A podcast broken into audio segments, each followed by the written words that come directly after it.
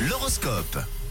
Fréquence astrale avec les prévisions de cette euh, journée de lundi justement et on débute avec vous les béliers. Aujourd'hui vous êtes à fond les béliers et vous arrivez même à défendre les projets les plus compliqués. Bon, pour vous les taureaux, votre autorité ne sera pas du goût de tout le monde. hein. Restez souple. Vous avez toujours euh, de nouvelles idées les gémeaux, vous êtes comme ça, alors conseil du ciel, partagez-les avec vos proches. On passe au cancer. Vous retrouvez votre optimisme une fois que vous aurez fait un choix bien clair, les cancers. Et les lions, en ce qui vous concerne, il vaut mieux ne pas vous contredire aujourd'hui, vous n'êtes pas d'humeur à plaisanter. Ah là là, pour les vierges, en passant votre temps à vous plaindre pour un oui ou pour un non, bah vous n'êtes pas sorti. Les balances, on continue avec vous, aujourd'hui vous sentirez toutes les bonnes ondes qui vous entourent. À vous les scorpions, en donnant vos directives avec bienveillance, vous vous attirez les sympathies de vos collègues.